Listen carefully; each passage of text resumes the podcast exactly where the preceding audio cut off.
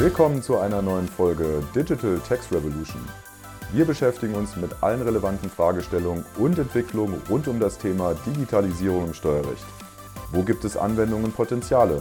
Wir schauen dafür über den Tellerrand und treffen uns mit Machern und Experten in der Branche. Mein Name ist Robert Müller von Ferumtex. Bei Rückfragen oder Vorschlägen für Interviewpartner könnt ihr uns jederzeit unter unserer E-Mail-Adresse podcast@ferumtex.com erreichen.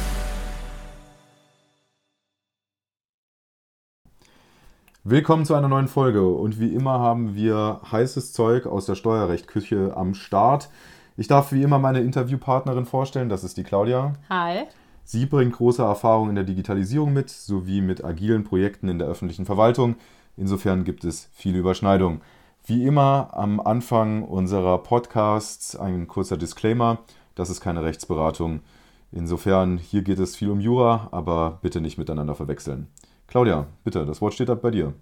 Ja, hi Robert. Schön, dass ich wieder hier sein kann. Und so wie du gesagt hast, wir haben heute wieder richtig gutes Zeug im, äh, im Petto. In der heutigen Folge werden wir uns intensiver mit dem Split-Payment-Verfahren äh, beschäftigen. Wir hatten es ja bereits schon mal in einem anderen Podcast äh, gemeinsam angesprochen und heute legen wir den Fokus darauf. Klassische Mehrwertsteuererhebungsmechanismen fungieren ja durch die Deklarierung der Mehrwertsteuer durch die Mehrwertsteuerpflichtigen, also meistens der leistende Unternehmer. Es gibt auch andere Erhebungsverfahren wie das Reverse Charge Verfahren, bei denen ist allerdings fraglich, ob es zu einer effektiven Bekämpfung der Mehrwertsteuerhinterziehung führt in B2C-Situationen. Robert, klär uns mal auf, feuerfrei. Gerne, Dankeschön für die Einleitung. Wie du schon gesagt hast, immer wenn es eigentlich um Mehrwertsteuerhinterziehung geht, was aktuell ein oder was, aktu was aktuell ein akutes Problem ist, dann werden sehr häufig alternative Erhebungsmechanismen diskutiert und die werden auch bereits in Europa vielfältig eingesetzt. Nur dass man eine Zahl mal im Hinterkopf hat, im Jahr 2018 wurden ungefähr 140 Milliarden Euro in der EU nur für den Mehrwertsteuerbereich hinterzogen. Das ist eine gigantische Summe. Und wenn man sich jetzt gerade mal Corona anguckt, ähm, wenn man das alles wieder reinholen würde, hätte man schon einen Großteil der Ausgaben wieder refinanziert, vor allen Dingen jedes Jahr. Nun gut, ähm, es geht ja heute um Split-Payment-Verfahren und das wird bereits in mehreren Ländern effektiv eingesetzt. Und wie du schon gesagt hast, äh, das Reverse-Charge-Verfahren ist allerdings nur für bestimmte Transaktionen anwendbar. Und der Aufhänger des Podcasts ist ja auch die Digitalisierung des Steuerrechts. Und mit dieser Brille wollen wir auf das Split-Payment-Verfahren heute schauen und es näher betrachten. Anfang hast du schon erst einmal ähm, etwas zu den Grundlagen erzählt. Kannst du uns da vielleicht noch mal tiefer einführen? Gerne, gerne. Also es gibt nun unterschiedliche Modelle eines Split-Payment-Verfahrens. Es gibt auch eine theoretisch große Bandbreite von möglichen technischen Umsetzungen, aber abhängig vom Modell nehmen Zahlungsdienstleister, gerade wenn man die technologische Seite betrachtet, eine zentrale Rolle ein. Und grundlegend, wie funktioniert ein Split Payment? Das ist eigentlich relativ simpel. Der Name sagt es ja oder intendiert es schon ein bisschen. Ich habe eine Aufteilung der Zahlung. Das heißt, ich erhalte, es gibt eine Bruttozahlung mhm. und von dieser Bruttozahlung wird einmal der Mehrwertsteuerbetrag ähm, abgeführt und nicht durch den leistenden Unternehmer und der Nettobetrag, der kommt dann zum Schluss beim leistenden Unternehmer an. Und dadurch ist die Mehrwertsteuererhebung stärker vor betrügerischen Unternehmern geschützt, weil nämlich die Finanzverwaltung quasi indirekt oder direkt die Mehrwertsteuer erhält. Und äh, auf internationaler Ebene, also sowohl auf OECD als auch auf EU-Ebene, gibt es äh, deshalb öfters das Schlagwort Split Payment, das ab und zu auch diskutiert wird und das ein bisschen intensiver behandelt wird.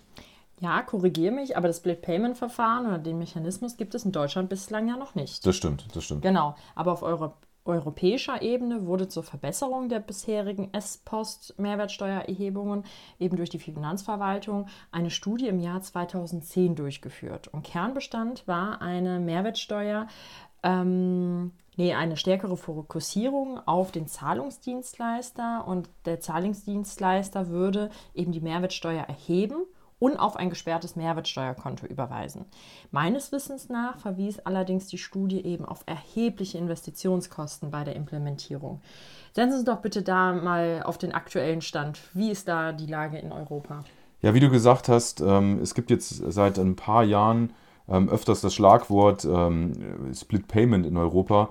Und aufbauend auf dieser von dir gerade eben genannten Studie wurde das Thema nochmal aufgegriffen und in einer Studie von Deloitte äh, im Jahr 2017 ein bisschen intensiver behandelt und auch die unterschiedlichen Mechanismen wurden näher ähm, ja, erläutert. Und insgesamt lehnte aber die, diese Studie ein Split-Payment-Verfahren für die gesamte EU ab, aufgrund der Kosten, welche den Nutzen insgesamt überwiegen würden. Und gleichzeitig wurde aber unterstrichen, dass eine komplette Umstellung des Verfahrens jetzt vielleicht nicht möglich ist, aber trotzdem unterschiedliche oder begrenzte Anwendungsbereiche bzw. Branchen hier durchaus Potenzial entfalten könnten.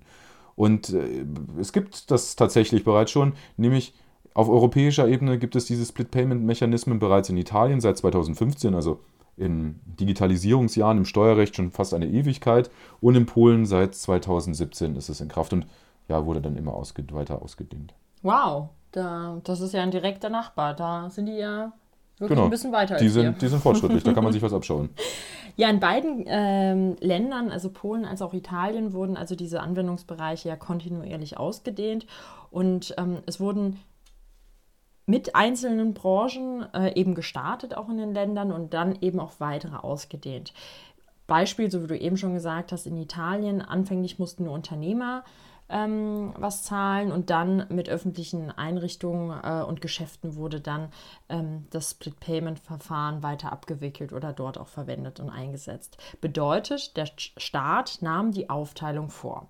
Aber bitte erzähl uns doch mal, wie, ähm, also zur Erhebung durch den Zahlungsdienstleister etwas mehr.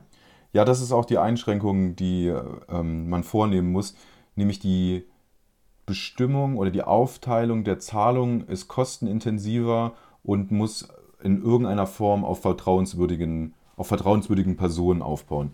In Italien wurde das Konzept anfangs gefahren, dass man dass wenn eine Leistung von einem öffentlichen Unternehmen oder einer öffentlichen Einrichtung bezahlt wurde, dann musste die öffentliche Einrichtung quasi diese Aufteilung vornehmen. In Polen ist das inzwischen in, auf B2B-Situationen ausgedehnt, also quasi auf Unternehmer-Unternehmer-Transaktionen. Man muss allerdings auch einschränkend sagen, dass es bisher meines Wissens nach in dieses Split-Payment-Verfahren bisher nicht in B2C-Situationen gibt, also Unternehmer-Verbraucher-Situationen, weil es halt technisch schwierig umsetzbar wäre, oder ich meine, ich als Verbraucher, wir müssten dann quasi zwei unterschiedliche Überweisungen vornehmen, mhm. ähm, kann ich mir nicht vorstellen, ist auch ein bisschen illusorisch. Äh, deswegen, da ist momentan kein Anwendungsbereich. Allerdings könnten das vielleicht Zahlungsdienstleister machen, sowohl für Verbraucher als auch, also B2C-Situationen als auch B2B-Situationen.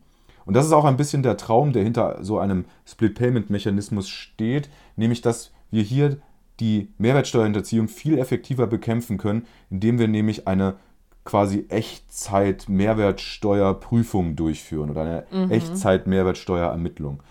Und in der Literatur gibt es das auch bereits ähm, seit 2010.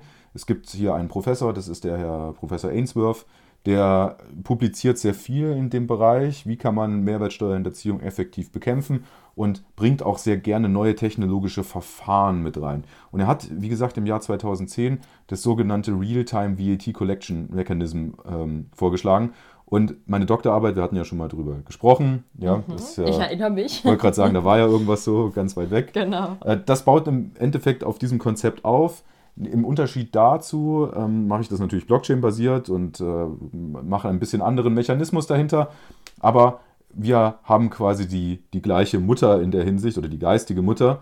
Und bei diesem Modell von Ainsworth wird äh, die Mehrwertsteuer bei jeder Transaktion von der Bank oder vom Zahlungsdienstleister erhoben. Und das Kernargument ist, warum man so etwas bei Zahlungsdienstleister einführen sollte, wenn nun die Finanzverwaltung keine Waren- oder Dienstleistungsströme überwachen kann, dann muss sie sich auf Elemente ausrichten, die überwachbar sind. Mhm. Und das sind im Endeffekt Zahlungsströme, weil nämlich Banken und Zahlungsdienstleister greifbarer sind als die oben genannten Kategorien, also gerade jetzt mal Verbraucher.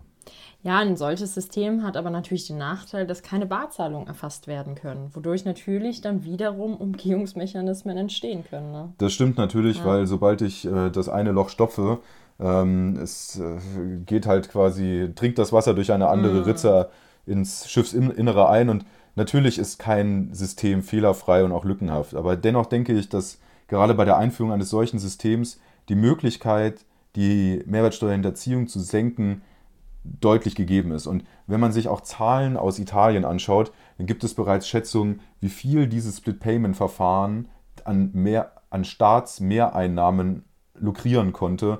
Insofern muss man, man muss es natürlich immer kritisch sehen, auf der anderen Seite werden hier auch die Vorteile häufig ein bisschen unter den Scheffel gestellt. Aber du hast natürlich recht, größte Herausforderung besteht äh, neben der Erfassung unterschiedlicher Zahlungssysteme in der Informationsübermittlung. Und wie schafft man nun so ein Regelwerk, in dem jetzt theoretisch gesprochen Banken alle notwendigen Informationen zur Verfügung haben, damit eine korrekte Mehrwertsteuererhebung vorgenommen werden kann? Es gibt noch ein weiteres Problem. Außerdem führt die Parallelität von mehreren Mehrwertsteuererhebungsmechanismen natürlich auch zu höheren Anforderungen, wo sich dann wieder Steuerjuristen eine goldene Nase verdienen können mhm, oder Steuerberater. Das ist mhm. natürlich auf der einen Seite sehr schön. Auf der anderen Seite für den Steuerpflichtigen natürlich ärgerlich, weil es macht das System einfach komplex. Nun gibt es bereits im, um noch ein anderes Feld anzuschneiden, im Vereinigten Königreich, das jetzt leider nicht mehr Mitgliedstaat ist, im E-Commerce eine Diskussion, ob man dort eine ähm, ein Split-Payment-Verfahren einführen muss. Und damit man nun diese Split-Payment, äh, diese Fulfillment-Problematik für die Unterdeklarierung von Fernverkäufen aus Drittstaaten ähm, besser greifen kann. Das zeigt aber auch, ähm, dass alleine diese Überlegungen für das E-Commerce angestellt werden, dass sich hier aus meiner Sicht besonders anbietet, ein elektronisches Verfahren einzuführen, weil nämlich ohnehin im E-Commerce schon ein großer Teil elektronisch und automatisiert abgewickelt wird und deswegen hier eine Branche wäre, wie auch die, die Vergangenheit gezeigt hat mit dem Mini One-Stop-Shop, wo man neue technologische Verfahren in der Mehrwertsteuer einsetzen könnte. Schöne Zusammenfassung. Ich denke, wir werden in den nächsten Jahren noch öfters vom Split-Payment-Verfahren hören und auch von automatisierten Erhebungsmechanismen in der Mehrwertsteuer. Das als Schlusswort jetzt hier zusammenfassend und ich bedanke mich sehr für deine Zeit und deinen Input, Robert. Claudia, es war mir wie immer ein Fest und vielen Dank auch für deine hervorragenden Fragen. Bis zur nächsten Folge. Bis bald.